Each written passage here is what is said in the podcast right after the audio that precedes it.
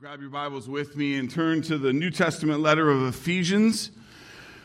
Continue in this important passage in Ephesians chapter 5, verses 22 through 33, taking it piece by piece and week by week to take a very thorough and needed look at God's design for marriage.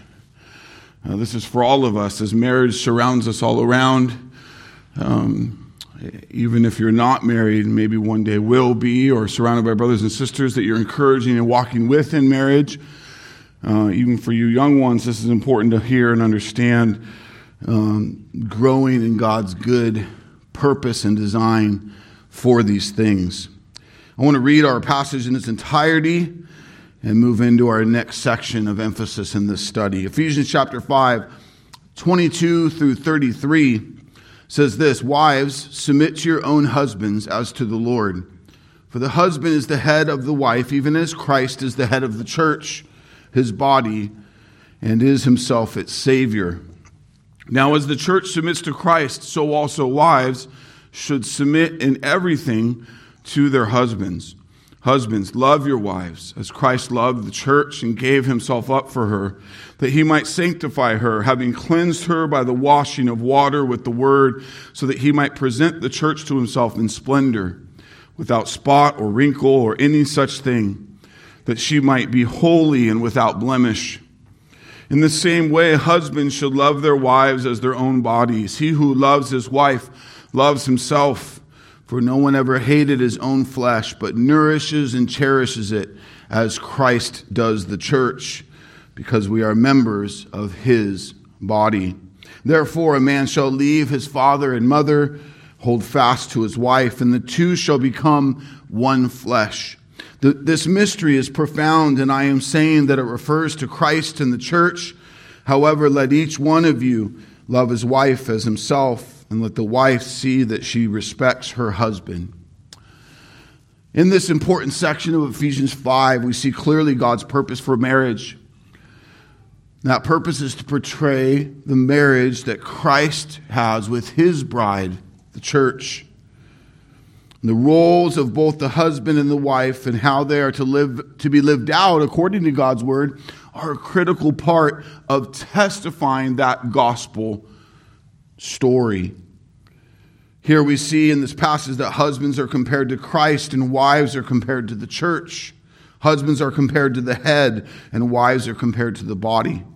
Husbands are commanded to provide and lead as Christ provided and led, and wives are commanded to submit and support as the church is to submit and support the headship of Christ.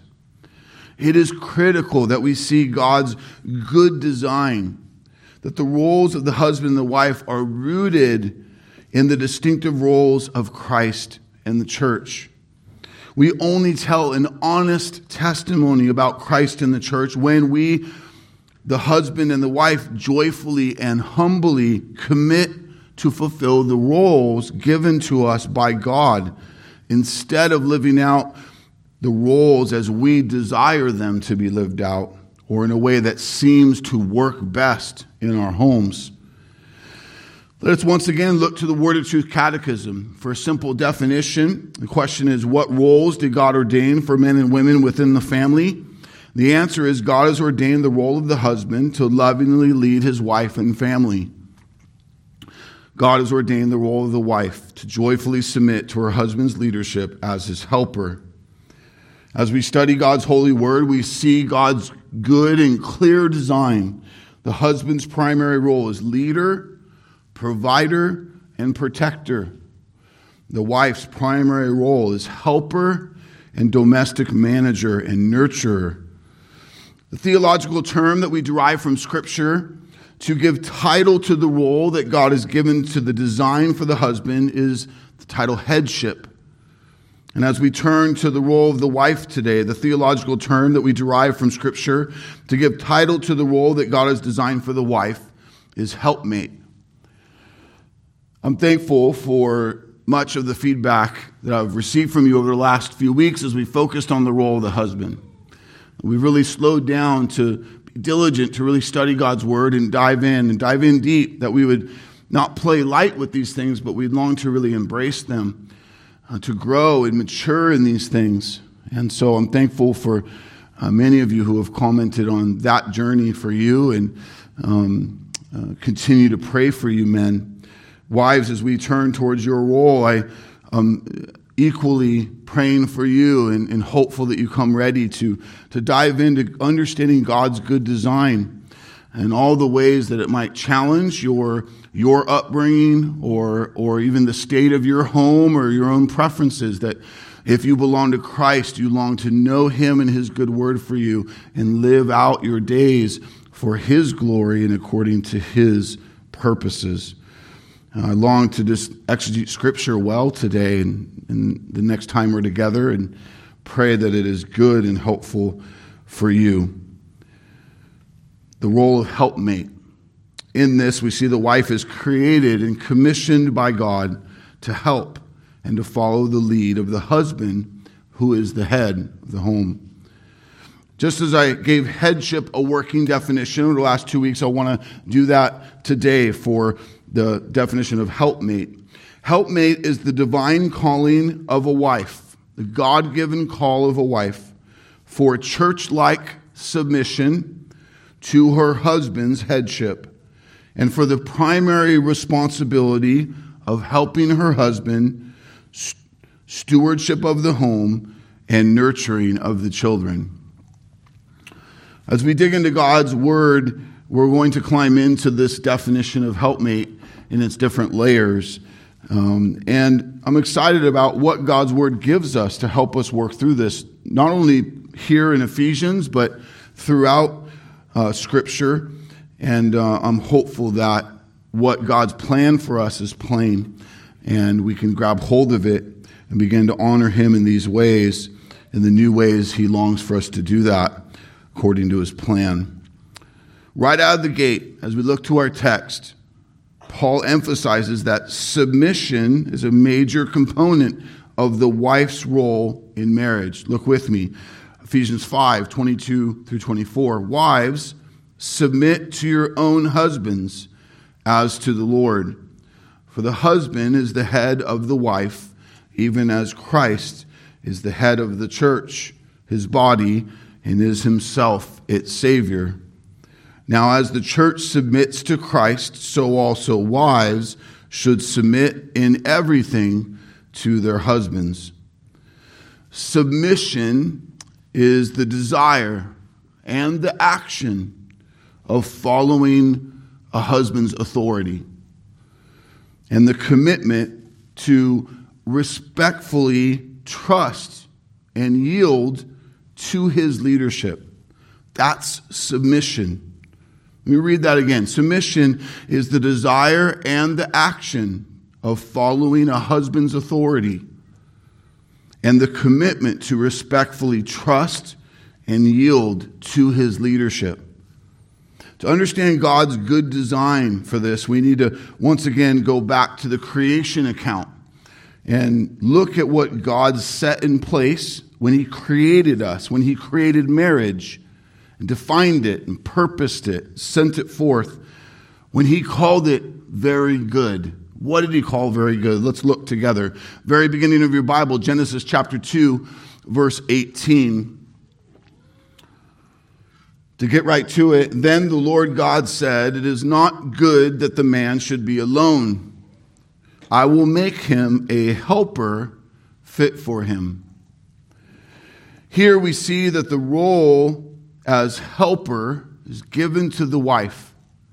It is important, church, that you see just how fundamental the role as helper is to the creation of the woman. The woman is created you exist, wife, to be a helper. That was what Adam needed. That's what God put in place for you to live out that role. See with me that it is so central to her very existence that a major reason why she is created is to be a helper and a companion for Adam. I think many people are quick to embrace the fact that God said it was not good for man to be alone. And so the plurality of the Godhead, Father, Son, and Holy Spirit, creates plurality in man and mankind. And out of Adam forms woman, forms Eve, creates marriage, and gives it its purpose and its framework, and sends it forth to do its work.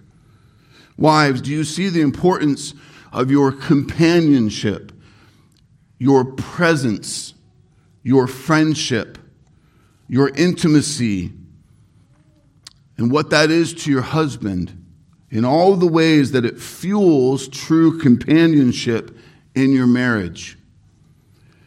If you are distant, if you are negative, if you are distracted, if you are not interested in your husband, then if you lack true intimacy as God's design for marriage, you will not be the companion that God designed you to be for him.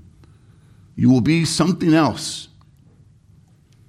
In other words, you can't just be a faithful roommate, a great mom to the kids, a helper to your husband in a way whereby he is still alone from true companionship.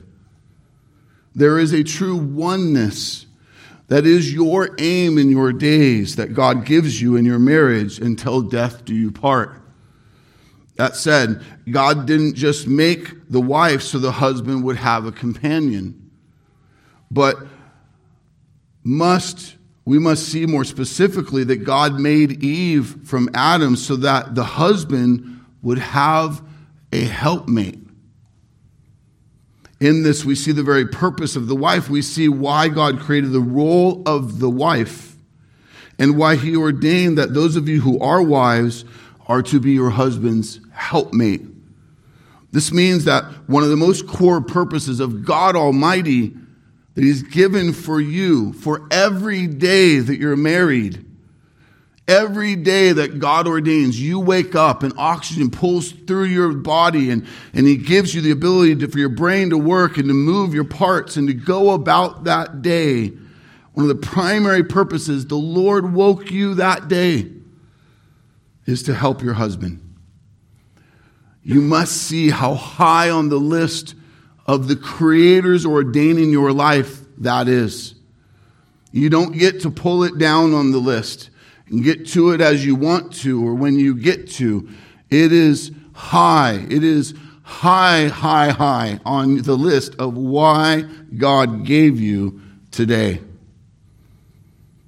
It's important we climb into this, ladies. When you think of all the things you need to do in a day, you must think with top priority the ways that you are helping or blessing your husband. This is a purpose that moves you out of bed that moves you unto your morning, unto your day, into your night. There are many ways we'll see today for how this is to play out, but at its core, its very roots, do you see this as an absolute priority for why you were even created and married? To help your husband, to assist him. This is God, in this, God has given you the important role of loving, helpful, faithful assistant. You are the assistant to his leadership, the leadership he is called to live out. Your job is not to lead, sisters. Your job is to assist, to help, to follow. This is God's good design. And we're going to see it over and over again in Holy Scripture. One of the places in Scripture where we see Paul make this point with strong and direct words is 1 Corinthians 11, 8 and 9. Paul says very directly, For man was not made from woman, but woman from man. Neither was man created for woman, but woman for man. You were created for man. Do you see Paul's emphasis here? Because it's super fundamental and foundational for you having a right view of your God given role in your marriage, wives. Every day that God gives you, that He ordains you live, you wake up, is a day where He says to you, I gave you today so that you can commit yourself, prioritize yourself to helping your husband. So when you decide then to not do this, you are warring against one of the most primary reasons why God even ordained you to live that day. Understand very clearly, you're not helping your husband when you decide to do it your way. When you stop to complain or to argue, you honor God when you help Him do what He's asking you to do and the way He's asking you to do it. Just as I called out the husbands in weeks past about the accountability they will have before God as to how they are leading and how they led in their lifetime. So I ask you, wives, if the owner of the company, God Himself, brings you in to evaluate your performance, to hold you accountable according to the job description He has given you, according to His Word, how are you doing? at helping, at assisting your husband. Which means you are not pressing for a seat at the leading table. That's his role. You imagine the owner of the company sitting with you as an assistant, and your testimony is, I constantly need to have a say. I constantly need to be in the deciding room with, with the bosses. No, that's not your role as an assistant. Your role is to hear the direction of the leader and to help carry it out. Every longing in you that wants to sit at that table is a longing to do the opposite of what God has called you to do as a wife.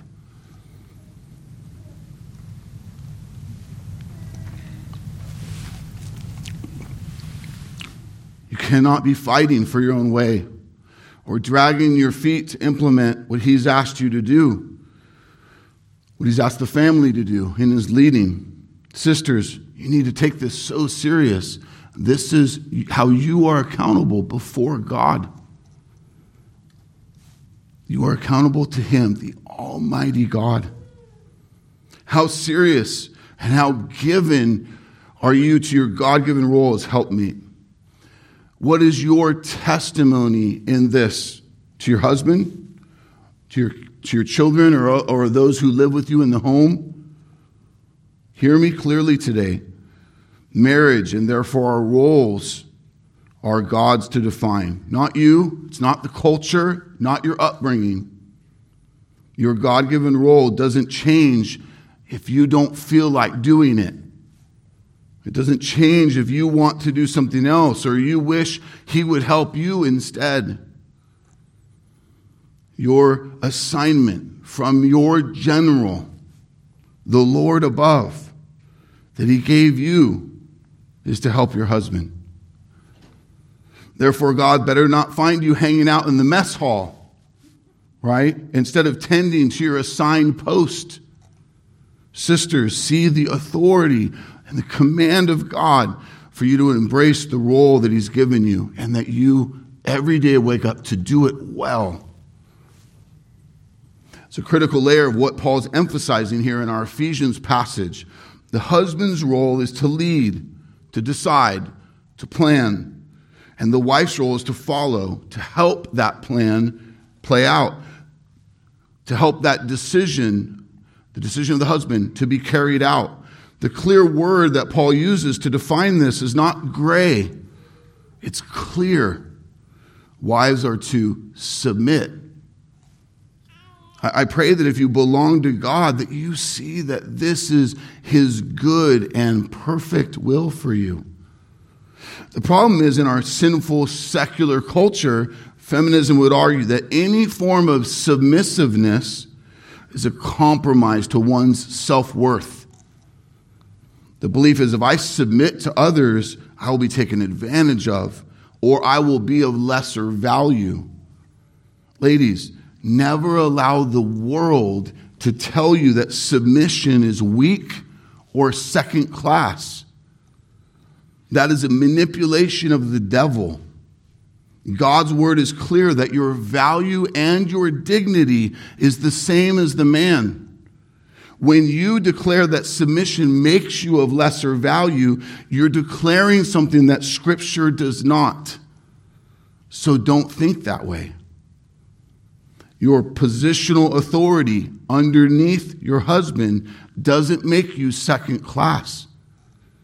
It is only your sinful flesh or the words of an ungodly agenda of our world that would convince you otherwise. I'm going to say it again because this is the deception that you must do business with. Anyone who tells you, or anytime you believe that because he leads and you follow, that you are of lesser value, that is a lie. Why? Because it is not what God's word says. And God's word is true. Amen? If, if your feelings or your ego can't tolerate the idea of not having a seat at the table, then your issue, hear me, is not with your husband. It's not even with me. It's with God, it's with His design.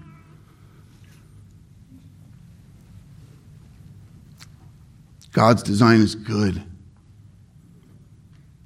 His design is that the husband leads and that the wife follows.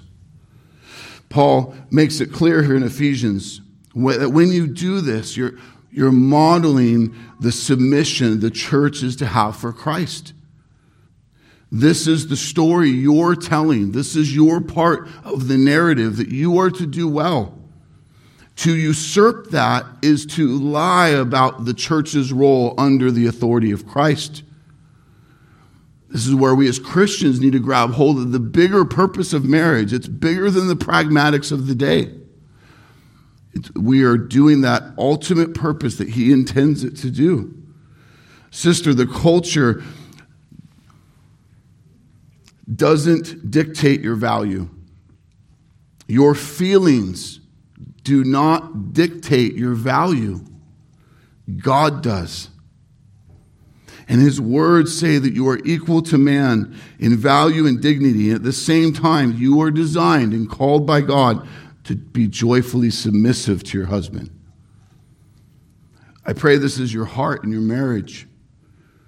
That you did not draw the short stick by being created female. See your role as the perfect fit for you because of God's design and sovereign work in your life.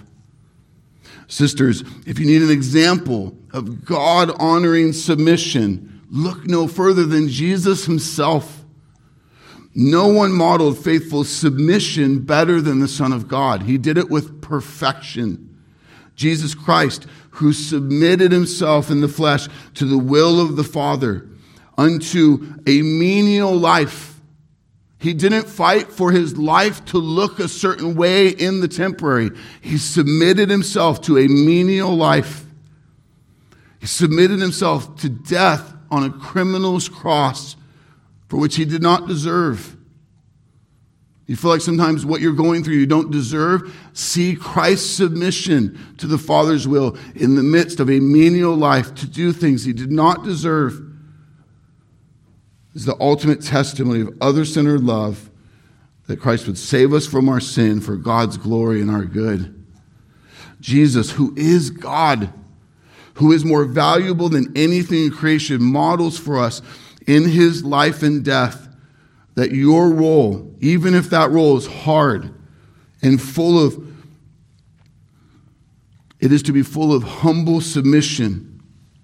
And this is God honoring, it is good, and it does not lessen your value. To say that the role of submission means you are of lesser value is to say that Christ, in all of his incarnation and submission, is of lesser value, and that is simply not true. So, what is it in a woman then that causes her to war against God's good design for her given role of helping and submitting to her husband? The answer is sinful selfishness. It is in sinful selfishness that causes a husband to lead poorly and a wife to submit poorly. We're helped to see that God was up front to warn Eve and all women that would follow her in sin what the consequence of the fall would be. Genesis 3:16 says this, To the woman, he said, I will surely multiply your pain in childbearing. In pain you shall bring forth children. Your desire shall be contrary to your husband, and he shall rule over you. God's emphasis here is that you will sinfully look to overtake or even devour your husband in your sin. This is your sin at work. See with me that it is the very opposite of what you're created to do as, as his helpmate. It is the opposite of what you're called to do in emulating the church for joyful submission to Christ, which complements and helps his headship. If you let your flesh go to work, sisters, you will submit poorly. You will submit lazily, frustratingly, or altogether look too many times to take over the leadership role that God has given to him.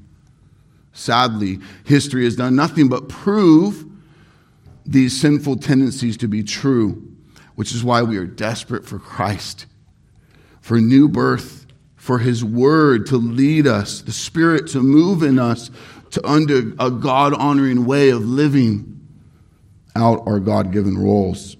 Wife, soon to be wife. Women who hope to one day be a wife. All sin is serious but the sin of selfishness that causes you to not find joy in your God given role to help submit to and respect your head is one that makes war with the very central priority that God has given for your life as a wife. I pray you long to do serious business with this. This is not on the margins. This is not sin that that, that is out on the periphery. This is in the center. This is as serious as it gets. I pray you would do the work night and day to be accountable, to confess your sin, to aim to truly kill sin, power of Jesus. Confess it, drag it into the light. Your victory is in your humility, it's in your confession, it's in your brokenness to let Christ then lead you forward unto God honoring practices. Sisters, I pray that you see how primary this role is in your life.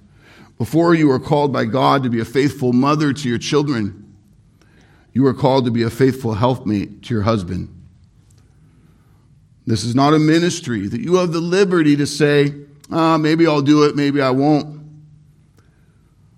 This is why the wife was created. It's the primary testimony and practice that God calls you to as a wife. Did you hear that, ladies? The primary call on you as a wife. So you must be careful not to think, I know I'm struggling here, but man, I'm doing really good over here and over here and over here. Sisters, see the centrality, the primary nature of your being created to, the, to this task and your aim to do it well. Not kind of well, not growingly well, but every day I wake up, this is top of my list as a wife. I do not settle to just do good in other ways. My aim is to do this very well for my husband's good and for God's glory.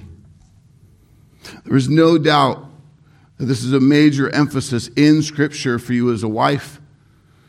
Know there's so many places in Scripture that speak to this, not only here in our Ephesians 5 22 through 24 opening of this passage, but at its close in verse 33. It says, However, let each one of you love his wife as himself, and let the wife see that she respects her husband. Also in Colossians chapter 3 verse 18, Paul simply says, "Wives, submit to your husbands as is fitting in the Lord."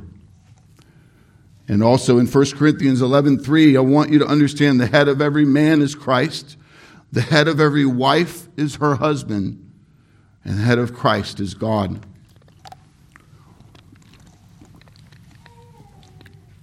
All that said, if this role of submission, of helpmate, is so central, is that central, if submission is that important to your role as a wife, then what does it look like?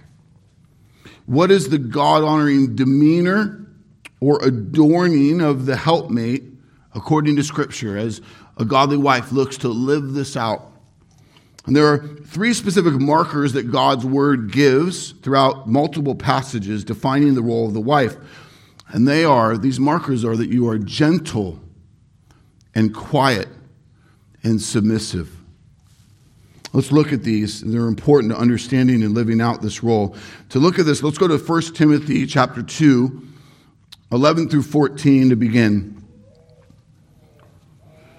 Again, hear the Hear the directness here. There's nothing gray about what is about to be said according to God's word. Let a woman learn quietly with all submissiveness.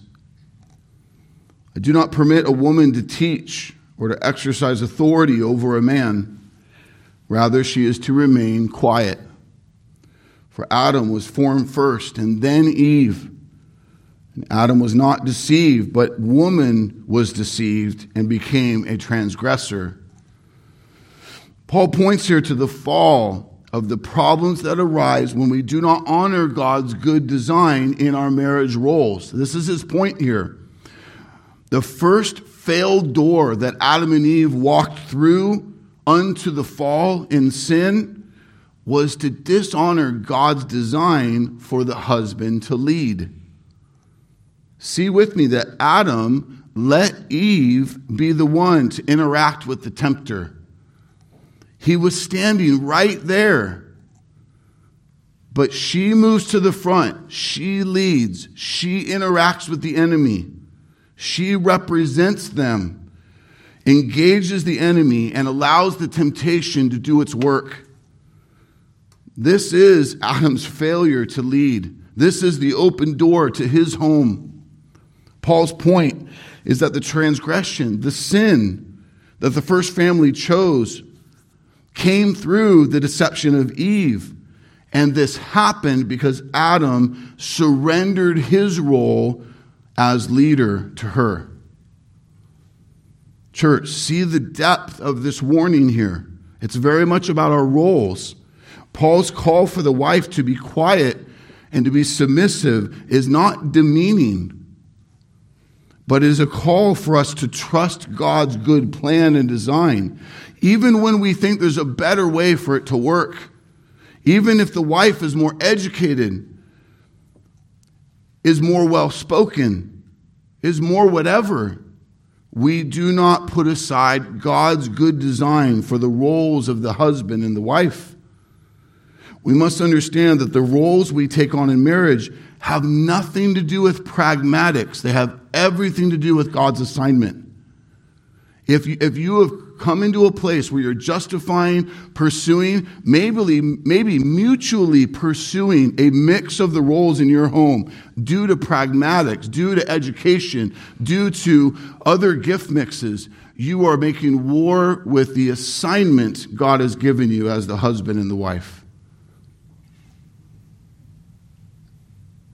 They do not ebb and flow with skill set or with convenience.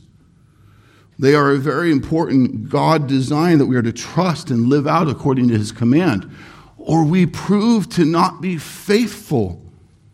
We prove, if we deny it, to not walk by faith, but to walk by sight. This is not okay, Christian.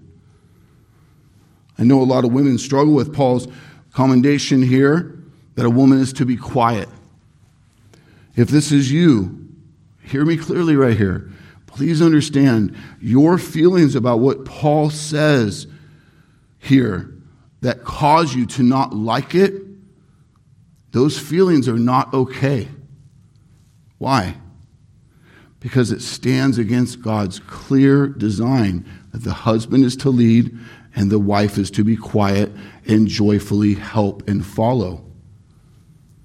This is not cultural. This is not traditional. This is biblical. It is the fundamental way the wife is to help and follow instead of speak and lead. Look with me again. 1 Timothy 2 11 through 12. Let a woman learn quietly with all submissiveness. Do not permit a woman to teach or to exercise authority over a man. Rather, she is to remain quiet. Why is the practice of quietness key here in Paul's instruction? Because the sinful tendency to speak up or to chime in is the overstepping that often equals climbing into the leading role. Ladies, I pray that you see how much you need the Holy Spirit to help you see this passage not as a bad thing or this verse is a verse in the Bible you have to put up with. That view is a sinful, degrading way to think about or talk about the Almighty God's holy word for you. Repent of that attitude and the fleshly view that comes with it and embrace the very good design of God that Paul's holding up here. This is how you honor God in all that he puts before you, sisters. Now, let me highlight here what Paul is not saying. Paul is not saying that the wife or the woman in the church do not speak or share or encourage or mourn or practice to one another's, or sing out loud to God, or pray, or make disciples. He's not saying you walk around like zombies and none of the women can ever speak. That's not what this is saying. You are a vital and important part of the family of God and of your household. What Paul is holding up is that you remain quiet when it is time for your husband to lead. You don't devour him. You don't even flirt with putting off your role and trying to climb into a share of His. Instead, you follow and you help and you submit. Your being quiet in this is a way to help you not live out sin, but to do what God's calling you to do. If you belong to Christ,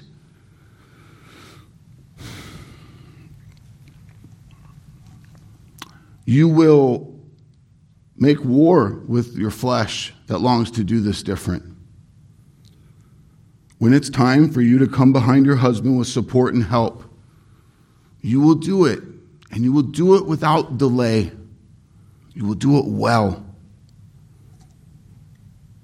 This is not the time to speak up, to desire that things go a different way. It's not the time to step in front of him or take charge. It's not the time to drag your feet or make excuses for why you won't go his way.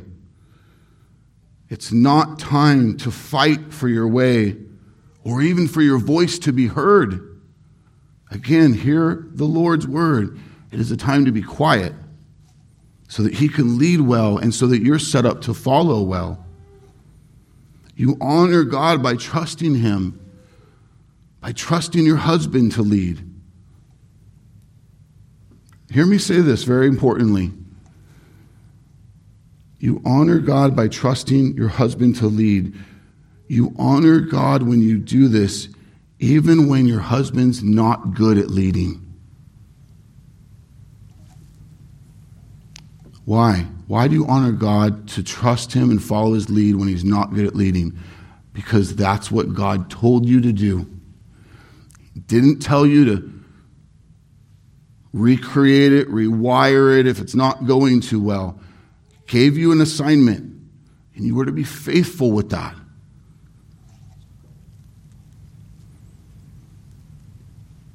His lead, leading is God's assignment for him. It's not God's assignment for you. So let me say it again because some of you might be tempted to get stuck here. What happens if your husband is not good at planning? He's not good at leading. He's not good at directing. What happens if your husband is a terrible leader? He's really bad at it. He's untrained. He, I mean, we could go further. What happens if your husband, all he knows is selfishness in his leading? Does that mean you finally get to take over, finally you get to take the wheel and get this thing on its track? God's word speaks to this. We don't even have to conjecture. We don't even have to guess. Turn with me to 1 Peter chapter 3. Look with me at the opening verses of this chapter. 1 Peter 3 1 and 2. Maybe you've had a view of this text, caused you to do away with it, say it doesn't apply to you. Hear the general equity of what's being taught here. See God's good design with me. 1 Peter chapter 3, 1 and 2. Likewise, wives, be subject to your own husbands, so that even if some do not obey the word, they may be won without a word by the conduct of their wives when they see your respectful and pure conduct. Did you hear it? Peter says, even if your husband is not a believer, in other words, all he knows is selfishness. Selfless love isn't even in his heart. His motivation in everything he does is not to the glory of God. He's dead in sin. God has not broken his prideful neck yet with saving grace. Even then, you are to still live out your God given role, which is to be quiet. Or as he says here, they are to be won without a word by the conduct of their wives. Let me be very clear. Your submission should never follow your husband into sin. If what he's saying, let's do this, or we're going to do this as a family, or you're going to do this for me, and that's sinful, you are not to follow your husband into sin. Why? Because there's an authority over your husband that says otherwise. You are to obey God. You are to honor God and not to sin. There will be times in a Christian marriage where the most submissive wife, with good reason, will hesitate at a husband's decision and seek accountability or counsel.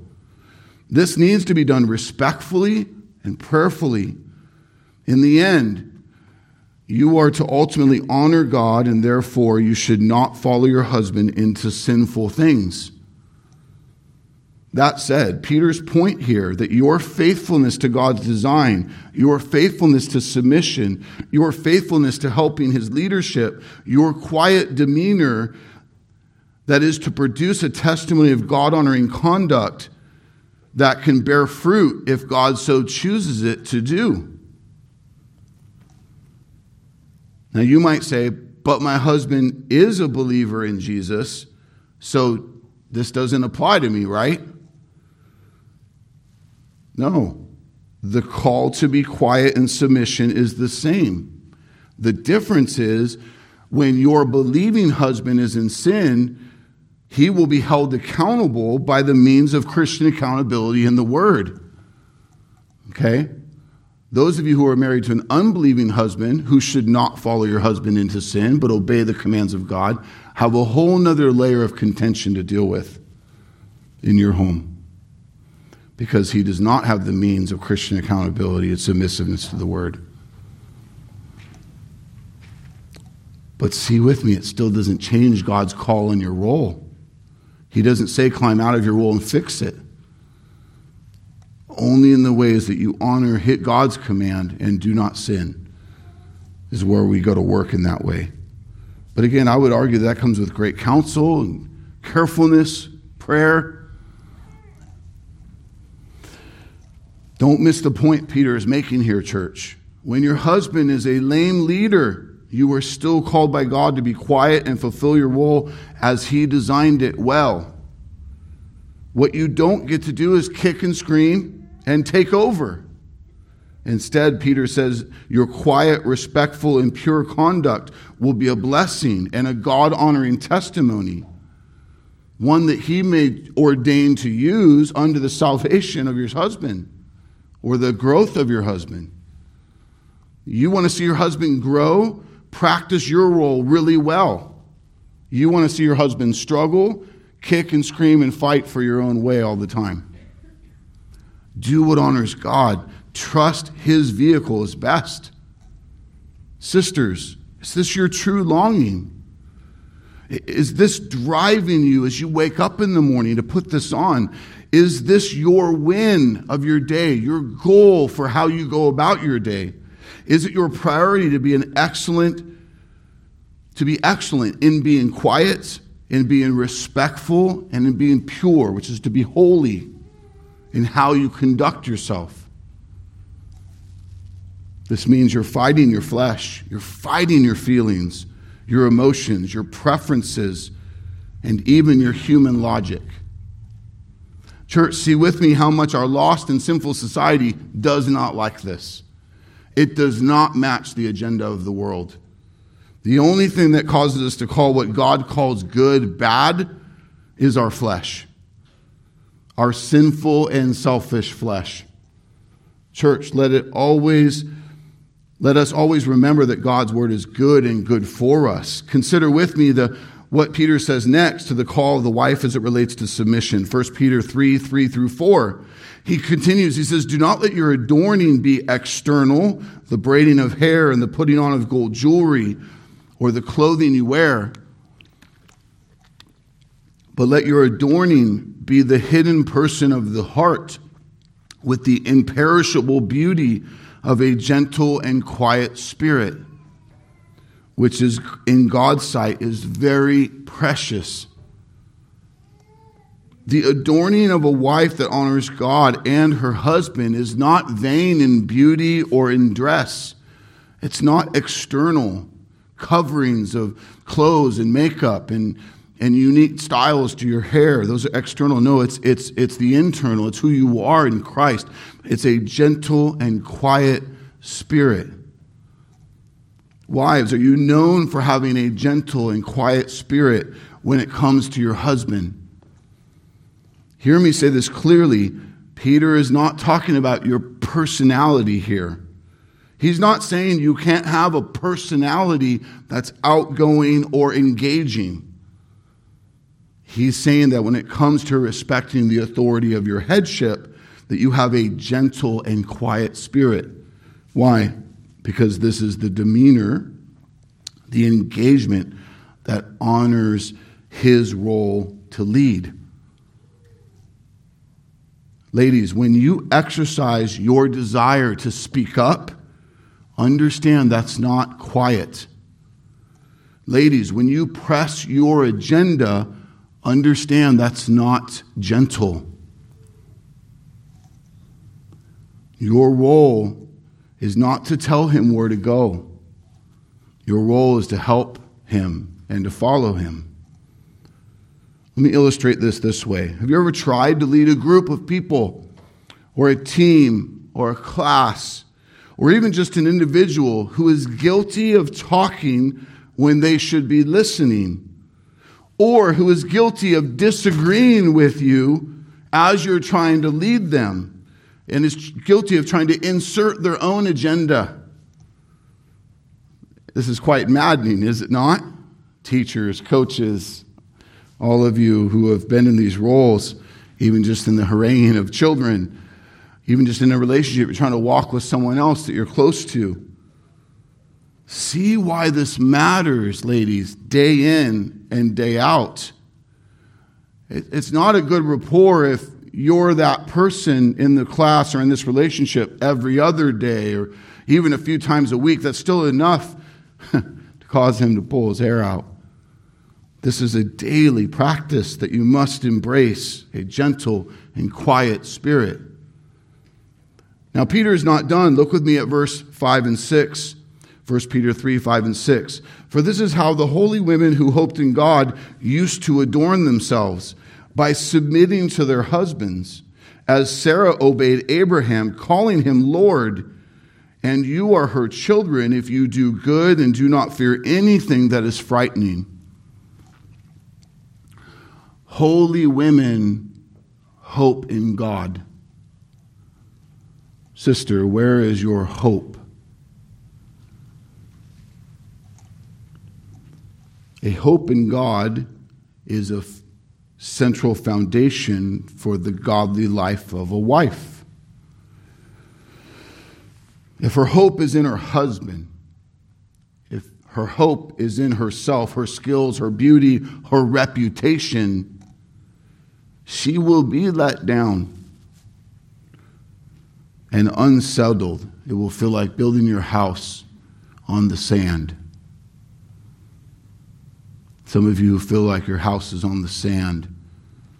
See that that is very directly linked to the fact that your hope is in your husband, yourself, or your circumstances, and not in God. Wives, hear me today. It's not just enough to say, Jesus is my rock. You must wake up every day and put yourself on, root yourself in Christ alone. You cannot say you have Jesus and trust in Jesus and hope in Jesus, but then cling to your beauty, to your money, to your circumstances, to your husband, or to your children. A wife's center line must be fixed on God. Her rock bed must be Jesus Christ. How does a wife keep her center fixed and hoping in God? We must practice consistently preaching the truth into our hearts in a way the psalmist did. Psalm 42, 5 and 6. Why are you cast down, O my soul? And why are you in turmoil within me? Hope in God. For I shall again praise him, my salvation and my God.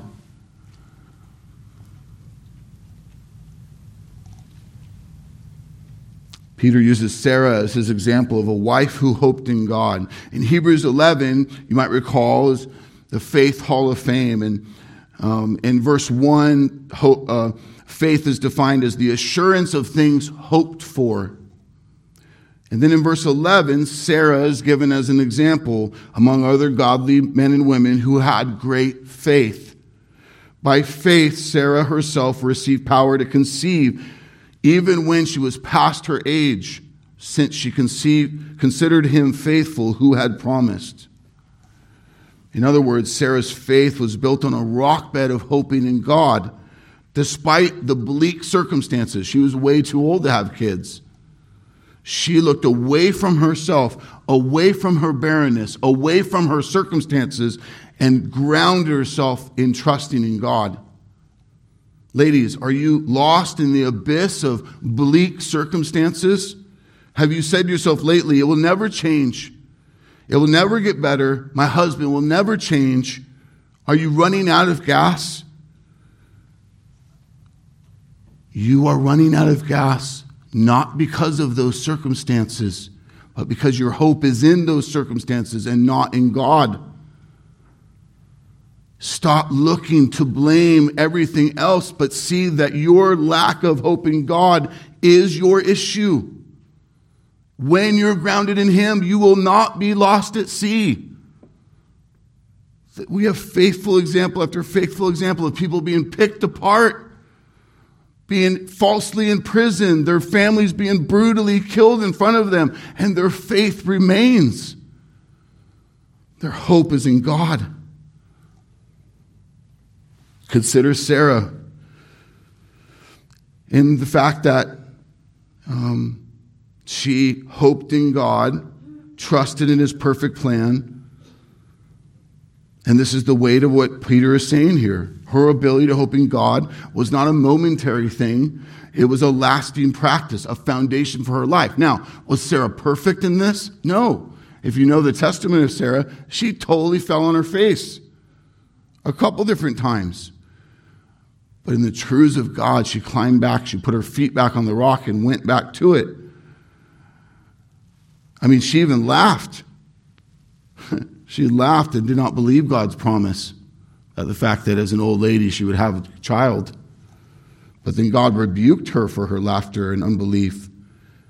He said, Is anything too hard for the Lord? Hear that today, sisters. Is anything too hard for the Lord? No.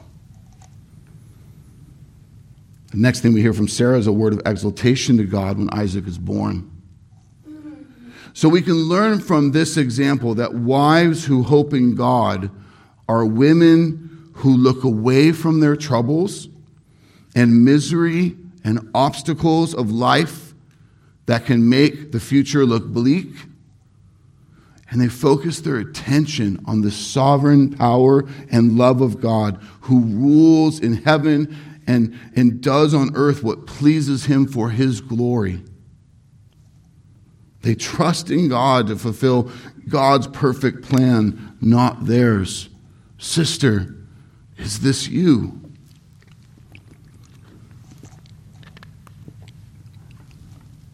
Is it God you have truly trusted with your life?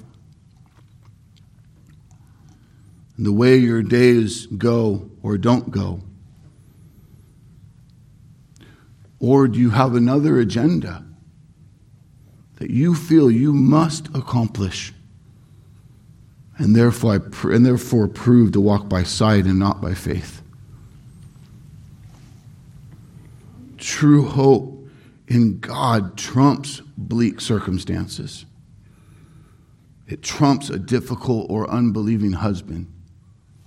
It trumps a difficult or misbehaving, unbelieving child. It trumps financial crisis, loss of good health or youthful energy, a God grounded woman is not dismayed or undone by these events. No, her hope and endurance is in God who reigns over all things. Amen? Understand true hope in God drives out sinful fear. The second part of 1 Peter 3 6 shows us what hope in God looks like and the stresses and threats of real life.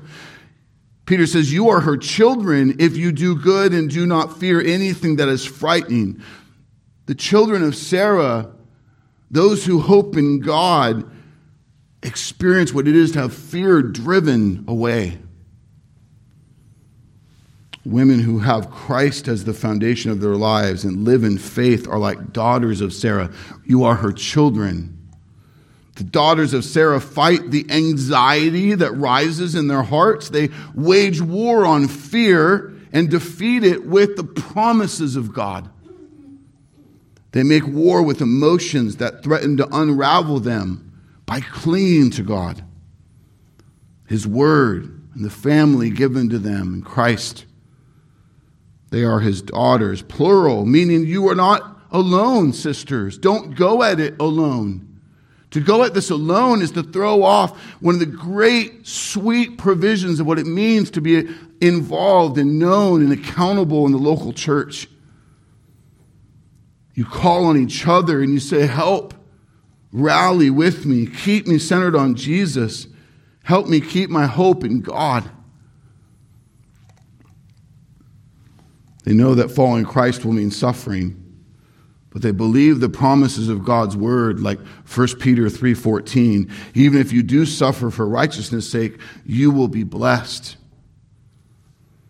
Have no fear of them nor be troubled but in your hearts reverence Christ as Lord. Make it personal for you today how do you handle setbacks? How do you handle the disappointments?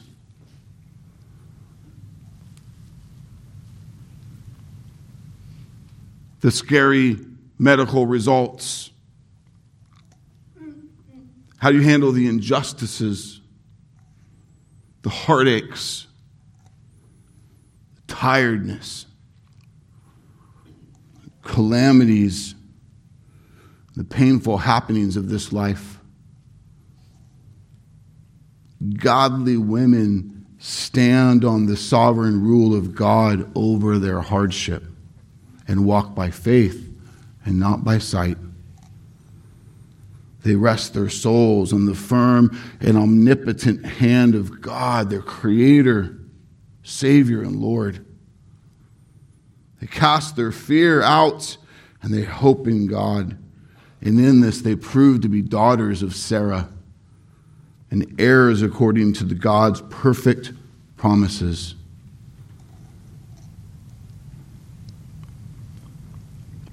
Moms, you want your daughters to be daughters of Sarah? And you have to fulfill this role that God has given you and do it well. You don't get to tack on to the back end of this passage without living out the front end of it. To to do so differently is to tell a different story. It's to teach your daughters to be daughters of something else. God's promise is eternal life, redemption, a renewed heart, restored relationship with the King of Kings, The joy we find in Christ is not a joy rooted in our circumstances, but rather a joy rooted in humble submission to God's perfect will. Just as I pressed the men in previous sermons that his sacrificial leading, providing, and protecting cannot be based on your performance, the same is for your role.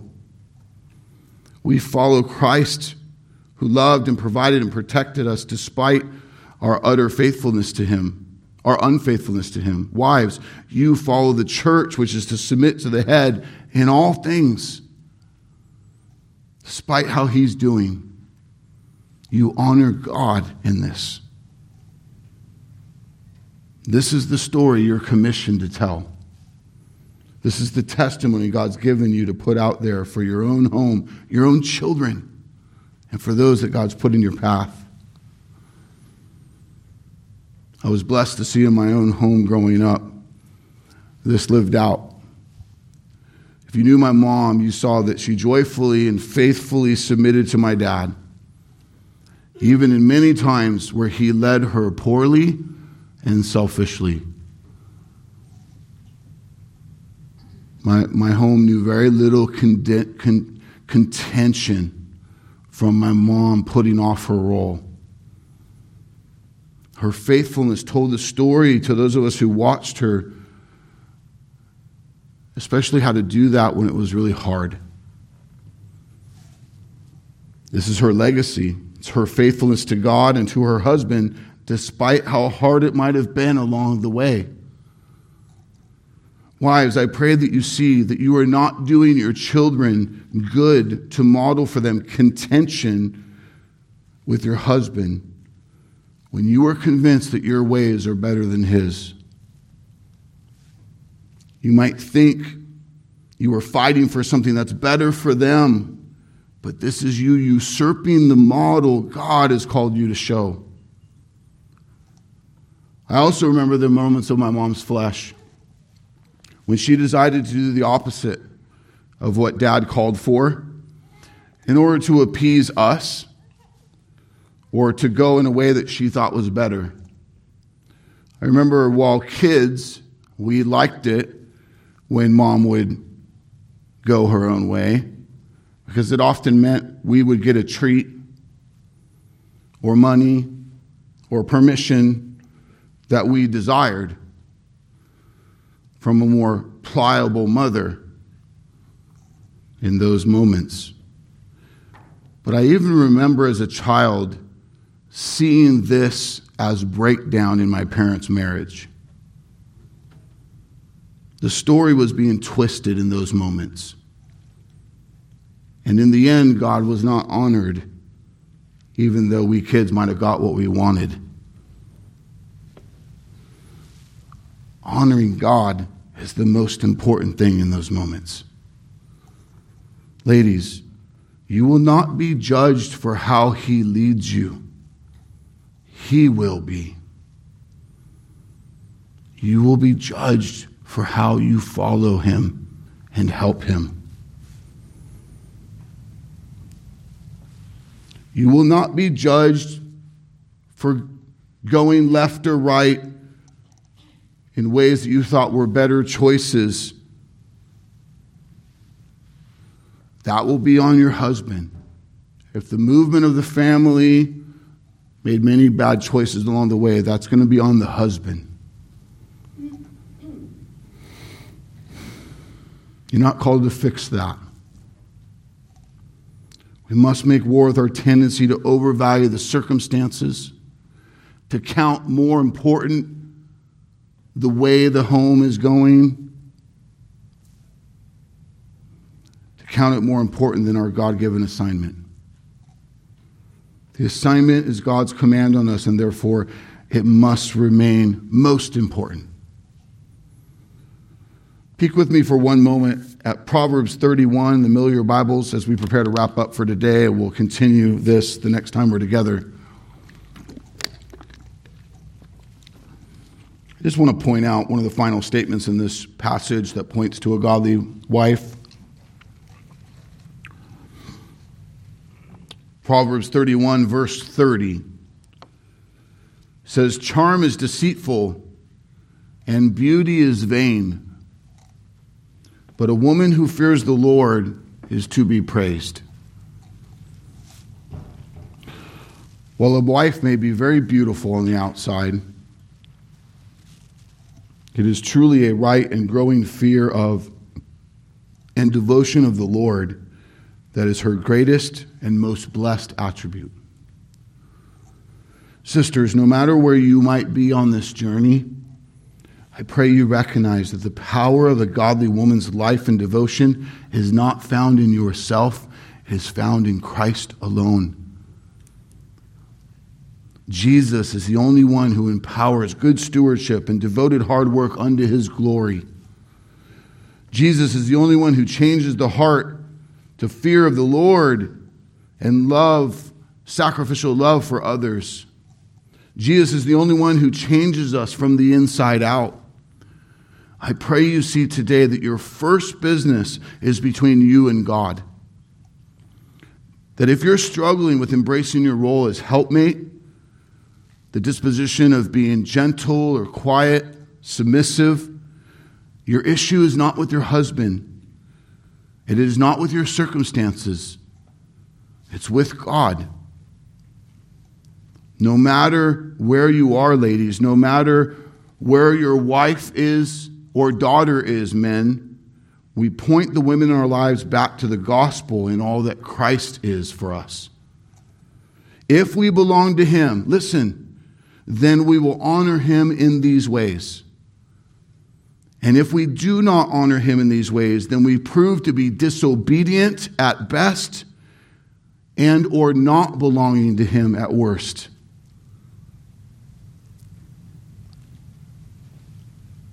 He must change us from the inside out to be good stewards of the life He has entrusted to us for His glory and for others' good. Sisters, just like the man can't truly or faithfully lead sacrificially without Jesus at the helm of his heart and life, you will not joyfully and faithfully be submissive to your husband without Jesus at the helm of your heart and life. Christ alone is your power to change, to provide the character change that is needed for a lifetime. The holiness that comes out of a joyful, submissive woman is the hand of Christ at work in them. Let me remind us again that marriage is not mainly about staying in love, it's about covenant keeping. The main reason it's about covenant keeping is that God designed the relationship between the husband and the wife to represent the relationship of Christ and the church, his bride.